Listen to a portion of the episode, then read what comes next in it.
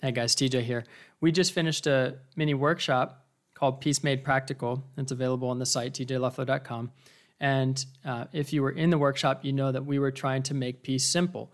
We were trying to take the guessing out of peace. And for a lot of people, one of the, the most common mistakes that they have when it comes to their peace is trying to do too many things. Okay, peace doesn't have to be complicated. It doesn't have to be a guessing game.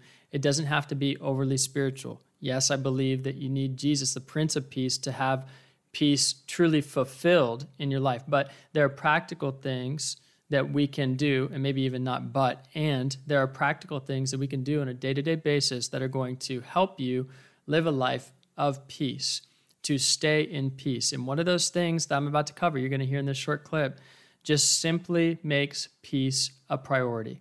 Okay, so it's just making peace a priority and thinking about the decisions you're making on a day to day basis through that lens of peace being a priority.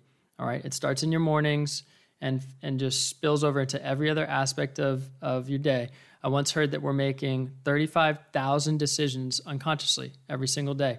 We're making 35,000 decisions. I don't know if the word is unconsciously or subconsciously here, but we're making those decisions without consciously thinking about them. And, and I just want you to be aware that uh, when you bring peace into your awareness, you'll start evaluating more of those decisions. Okay. So if you get benefit from listening, please go ahead and leave a rating or review. Remember, this whole season is about intentional listening.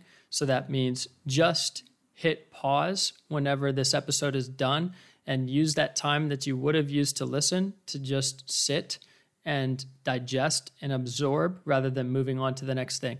Ask God, God, what are you highlighting? Okay. Thank you guys so much for being here. I appreciate you.